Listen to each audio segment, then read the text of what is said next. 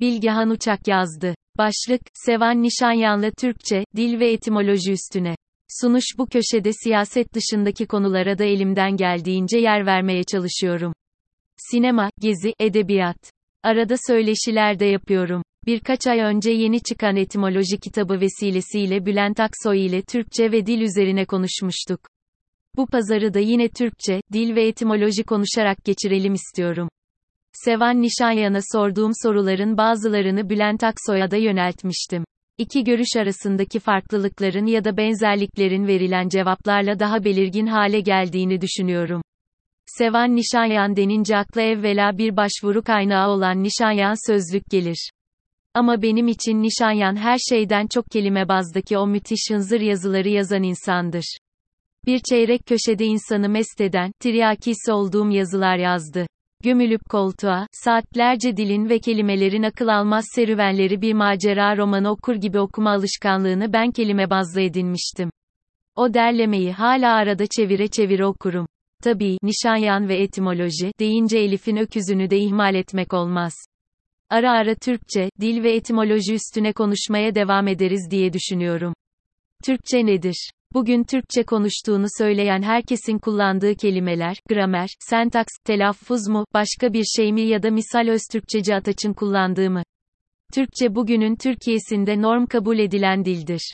Norm demek şu demek, şu şu kurallara göre dili kullanırsan insanlar yadırgamaz, onlardan saparsan kaşını kaldırır, daha da saparsan saçmaladığına hükmederler. Dilin normatif bir sistem olduğunu akıldan çıkarmamalı. Elbette bu dilin eski versiyonlarına da Türkçe deniyor, akraba kollarına da bazen bu isim veriliyor. Bunun makul sebepleri yok değil, ancak pratikte kavram karışıklığına yol açıyor. Türkçe derken bugünün normlarından mı söz ediyoruz, konuşan şahsın yaşı ve eğitimi gereği norm saydığı önceki bir kuşağın dilinden mi söz ediyoruz, yoksa bir takım yönlendirici mihrakların geçmiş tarihten veya uluslararası coğrafyadan rastgele seçtiği bir takım keyfin irengi noktalarından mı söz ediyoruz, ayırt etmesek yanılırız. Saf ve bakir bir dil var mıdır? Bu iyi midir? Her dil değişir. Durmadan değişir. Her boyutuyla değişir. Kelime hazinesi evrilir. Telaffuz normları değişir. Gramer ve sentaks insanı şaşırtan ölçülerde değişir. Kabul edilen ifade biçimleri, yani stilistik değişir. İmla kuralları ve noktalama işaretleri, editörlük standartları değişir. Sözlü veya yazılı iki üç cümleden, bir dil eyleminin hangi tarihte icra edildiğini şaşmaz bir kesinlikle belirleyebilirsiniz. Dil değişmesin demek, makyaj yapsam yahut kendimi mumyalasam ölümsüz olurum gibi bir akıl tutulmasından ibarettir. Yazı dili ile konuşma dilinin farkı nedir? Biri zengin öbürü fakirdir. Yazı dili farklı kuşaklarda, farklı coğrafi alanlarda, farklı sosyal sınıflarda, farklı meslek ve uzmanlık gruplarında konuşulan dilleri toplayarak ortak bir potada bir araya getirir. Kitabi olmayan insan topluluklarının konuştuğu dilin kelime hazinesinin çapı aşağı yukarı her yerde aynıdır. Oysa yazı dilinin kelime hazinesi yazı yazıldıkça ve eğitim yoluyla topluma yayıldıkça neredeyse sınırsız olarak artabilir. Keza karmaşık sentaks kuralları ve stil çeşitliliği de yazı dilinin özellikleridir. Dil yaşadığına göre değişecektir. Peki bunun belli kuralları var mıdır? Kuş bakışı baktığımızda her toplumda dilin bir önceki kuşağın normlarına sadık kalmasını isteyen muhafazakarlarla hızlı değişim taraftarı radikallerin sürekli çatıştığını görürüz. Bir taraf bir süre ağır basınca tepki birikir, ibre diğer tarafa kayar. Hangi tarafın üstün geleceği siyasi ve sosyal dengelere bağlıdır. Var olan siyasi sosyal kurumlar bir şekilde itibar kaybına uğramışsa, ya da savaşta eski kuşak büyük nüfus kaybetmişse radikallerin sesi daha fazla duyulur. Var olan kurumların yıkılması korkusu toplumu sarmışsa muhafazakarlar daha etkili olur. Bazen Dante veya Ladır gibi ya da Muhammed gibi bir tane olağanüstü edip bütün toplumu peşinden sürükleyebilir. Değişimden yana olanların önünde ise bir dizi klasik ikilem vardır. Yeniliğin kaynakları dilin mevcut dağarcığından mı derlenecek, zamanın ruhuna uygun başka kaynaklar mı bulunacak? Leksikal üretim mi öncelenecek, sentaks mı esnetilecek? Avamın tercihleri mi yönlendirici olacak, uzmanların önyargılarında mı ısrar edilecek? on dokuzuncu yüzyıldan itibaren reform baskısı altında kalan ulusal dillerin her biri bu ikilemlerle mücadele etti, her biri kendi meşrebince çözüm yolları buldu veya bulmayı denedi. Değişimde günün modasının rolü nedir? Çok büyüktür. Sonuçta norm değişimi, büyük ve veya etkili kitlelerin yeni normları kabul etmesine bağlıdır. Kitlelerin şu norm yerine bu normu tercih etmesi de en azından bu yıl dar paça mı geniş paça mı mod olacak kadar esrarengiz ve akıl yıpratıcı bir süreçtir. Belki iki genel kuraldan söz edebiliriz. Birinci kural, uzun vadede daima gençler kazanır. İkinci kural, bugünün gençleri yarının muhafazakarlarıdır. Gençler bugün beş yüz kelimeyle konuşuyor azizim, diye hayıflananlar için ne düşünüyorsunuz? Sal ya, boomerlar birbirlerini aplıyor işte, diye karşı argüman gelse ne yapacağız? Yaşlıların bilmediği kelime ve deyimlerle konuşmak kelime hazinesinin eksildiğini göstermez, yaşlıların bildiği kelime hazinesinin terk edildiğini gösterir. Eflatun'dan beri her yaşlı kuşak dilin elden gittiği korkusuna kapılmıştır. iki bin beş yüz senenin sonunda o korkunun pek gerçekçi olmadığı açıkça ortada. Bilgisayar ve teknolojik dönüşümün dil üzerindeki etkisi nasıl olmuştur? Bilgisayar ve teknolojik dönüşüm demeyelim, adını koyup sosyal medya diyelim. Matbaanın icadına rahmet okutacak büyük bir devrimin ilk basamaklarındayız sanırım. Kamuya yani tanımadığı, yüzünü görmediği insanlara yazı yazan kişi sayısında beş on sene içinde inanılmaz bir patlama yaşandı. Müellif diyebileceğimiz insan sayısı bir anda yüz katına çıktı. Toplam üretilen yazı hacmi mesela Türkiye gibi bir ülkede bin dokuz yüz kırkların belki bin katına yükseldi. Bunun kelime hazinesi üzerinde, imla ve gramer ve üslup standartları üzerinde olağanüstü sonuçları olacağı aşikar. Daha işin çok başında olduğumuzu sanıyorum. Sosyal medya hadisesi iki bin ila iki bin beş dolayında yaygınlaştı. yirmi yılda bu noktaya geldiysek, elli yıl sonra nerede olacağımızı tahayyül bile edemiyorum. Harf inkılabı ile dil devrimi arasındaki fark nedir? Biri bin dokuz yüz yirmi sekizde, öbürü bin dokuz yüz otuz dört ila otuz beşte olmuştur. İkisinin de başat hedefi Türk toplumunun İslami kültür ve geçmişle bağını zayıflatmak ya da koparmaktır. Çağın koşulları gereği ilkinin perspektifi net şekilde Batı'dan yanadır. İkincisi Batı'ya değil mitolojik bir İslam öncesi, Türk geçmişine yönelir, kahramanları Oğuz Kağan ve Atilla'dır. İlginçtir ki bin dokuz yüz yirmi dokuz krizi veya bin dokuz yüz otuz üçte Hitler'in iktidara gelişine dek Batı tek norm ve tek hedef iken, bu iki tarihten sonra bakışlar başka bir tarafa döner. Son dediğinizi biraz açar mısınız? Harf devriminde Romalı'nın icat ettiği, İngilizle Fransız'ın meşhur ettiği bir kültür ürünü benimsendi. Dil devriminde ise başlıca ilham kaynağı Orhun yazıtları ile Kutadgu Bilig, Atilla ile Cengiz Han, Yakut sözlükleri ve Altay kabilelerinin masallarıydı. Harf devrimi maazallah bin dokuz yüz yirmi sekizde değil bin dokuz yüz otuz beşte yapılmış olsaydı şimdi belki Göktürkçe harfleriyle cebeleşiyor olurduk. Dil devrimini savunanlar bu sayede herkesin okuma yazma öğrenebildiğini, karşısında olanlarsa bir gecede cahil kaldığımızı söylerler. İfratla tefrit arasında siz ne düşünüyorsunuz? İki tarafın da haklılık payı vardır.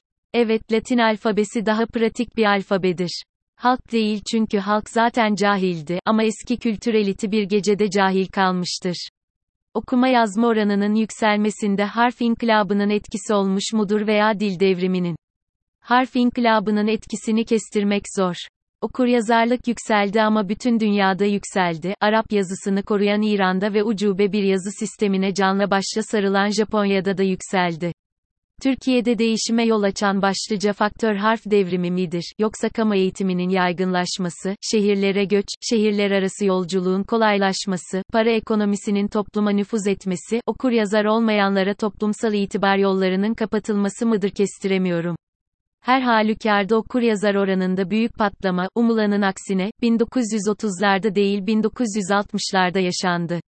Müsebbibi Atatürk'ten ziyade Demirel gibi duruyor. Dil devriminin ise okuryazarlığa kısa vadede faydadan çok zararı olduğunu düşünüyorum. Dil devrimi, Türkçeyi zenginleştirmiş midir? Kısa vadede fakirleştirmiştir. Uzun vadede zenginlik açısından olumlu veya olumsuz bir etkisi olduğunu sanmıyorum. Dil, yaralarını tamir eder. İhtiyacı olan ifade olanaklarını çok hızlı bir şekilde yaratır. Nokta. Dil, yaralarını nasıl tamir eder? İyi kötü çok göreceli bir kavram ama bu tamirat kimi zaman lezzetsiz ve takır tukur bir dile dönüşmüyor mu? Takvimler bin dokuz yüz altmışı gösteriyor olsaydı dediğinize gönülden katılırdım. Ama iki bin yirmilerdeyiz. bugünün Türkçesinin takır tukur ve lezzetsiz bir dil olduğu kanısında değilim. Takır tukur ve lezzetsiz dil, dilin değil dili konuşanın takır tukur ve lezzetsiz biri olduğunu gösterir. Lezzetli biri ise dilini de meramına uydurmayı pekala bilecektir. bin dokuz yüz kırk elli altmışların rejim yancısı memur entelektüellerini gözünüzün önüne getirirseniz hangi dille kendilerini ifade ederlerse etsinler pek başarılı bir sonuç alınamayacağını kolayca görürsünüz. Örneğin, Abdülhak Şinasi'nin Fahim Bey ve Bizi'nin ilk paragrafını okuyunca kelimeler arasındaki o uyum bende büyük bir kültür hissi uyandırıyor. Ama o paragrafı sadeleştirince o lezzeti alamıyorum. Neden? Sorun bende mi? Hayır, sorun sizde değil, yayın evi editörlerinde. Sadeleştirme adı altında yapılan iş umumiyetle çok cahil gençlere ısmarlanan bir kültür cinayeti, nüans katliamıdır. Abdülhak Şinasi'yi değil, bir cahilin filtresinden geçirilmiş suyunun suyunu okuyorsunuz. Lezzet mezzet kalmaz tabii. Osmanlıcanın daha nüanslı bir dil olduğu, bu sayede de meramın daha iyi ifade edilebildiği söylenir hep. Katılıyor musunuz? Hangi Osmanlıca? Hoca Sadeddin Efendi'nin, Katip Çelebi'nin Osmanlıcası mı? Olağanüstü rafine bir dildir fakat ifade yelpazesi bugünün ihtiyaçlarına adeta gülünç denebilecek ölçüde yabancı ve uygunsuz bir yelpazedir. O dille uçak talimatnamesi ve at yarışı tahmini yazamazsınız. Kanuni Sultan Süleyman'ın kavuğu, üçüncü Selim'in sakalı kadar anakronik bir donatı. Yoksa Şemseddin Sami Bey'in, Abdülhak Şinasi'nin Osmanlıcası mı?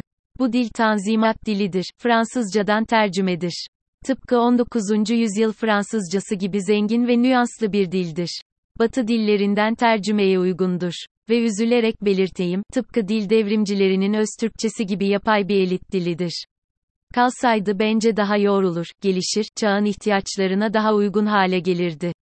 Çeşitli nedenlerle sürdürülemedi veya sürdürülmek istenmedi. bin dokuz yüz otuzlardan itibaren ikinci dil devrimi yürürlüğe kondu. Bence bir yetmiş seksen sene kaybedildi. Ama gene iş olacağına vardı. Bugün artık dil devrimi tartışmasıyla vakit kaybetmenin çok anlamlı olduğunu sanmıyorum. Yeni alfabeyle birlikte Osmanlıca da eşzamanlı öğretilebilir miydi? Halka öğretilmesine gerek yoktu. Kültür ve siyaset elitinin mutlaka öğrenmesi gerekiyordu. Geçmişini okumaktan ve anlamaktan aciz bir yönetici sınıf bir toplum için büyük handikaptır diye düşünüyorum. Latin harfleri Türkçe için daha mı elverişlidir? Evet, şüphesiz. Herhangi bir dil için daha elverişlidir. Arap yazısı Semitik dillerin kendine özgü grameri için güzel bir sistem, fakat diğer herhangi bir dili uyarlandığında son derece ilkel kalan bir usul. Eski yazı haritalarda benim gibi Türkiye'nin altmış bin köyünün adını okumaya çalışırsanız ne dediğimi anlarsınız. Bildiğim kadarıyla, alfabeyi değiştirme çabaları Türkiye ile başlamadı. Arnavutluk'ta falan, bu değişimin izlerini daha önce de görebiliyoruz. Bu bize ne anlatıyor? Çağın ruhunu anlatıyor. Arnavutluk'ta alfabe değiştirmediler, çünkü yoktu, yeni kurulan bir ulusun yeni dilini inşa ettiler. Benzer şeyler Azerilerde, Tatarlarda, Özbeklerde, İsrail'de, Mali'de, Vietnam'da yaşandı. Kimi geleneksel yazı kültürünün yazısını modernize etmekle yetindi, kimi zamanın gereği budur diyerek Avrupa alfabesini benimsedi. Alfabenin değişmesiyle batılı olmak arasında bir ilişki olduğu söylenir hep ama Rusya, Yunanistan ya da Japonya'ya bakınca sanki bu kadar kuvvetli bir ilişki de yok gibi. Ne dersiniz? Elbette alfabe değiştirince batılı olunmuyor, değiştirmeyince batılılıktan mahrum da kalınmıyor. Bu belli. Harf inkılabında da maksat hop diye batılı olmak değil bence, batılılığa direnen sınıf ve zümrelerin yemini kesmek, eski kültürün toplumsal hakimiyetini kırmak. Bunda başarılı olduklarını inkar edemeyiz. Ne yazık ki yerine işe yarar bir şey koymayı başaramadılar.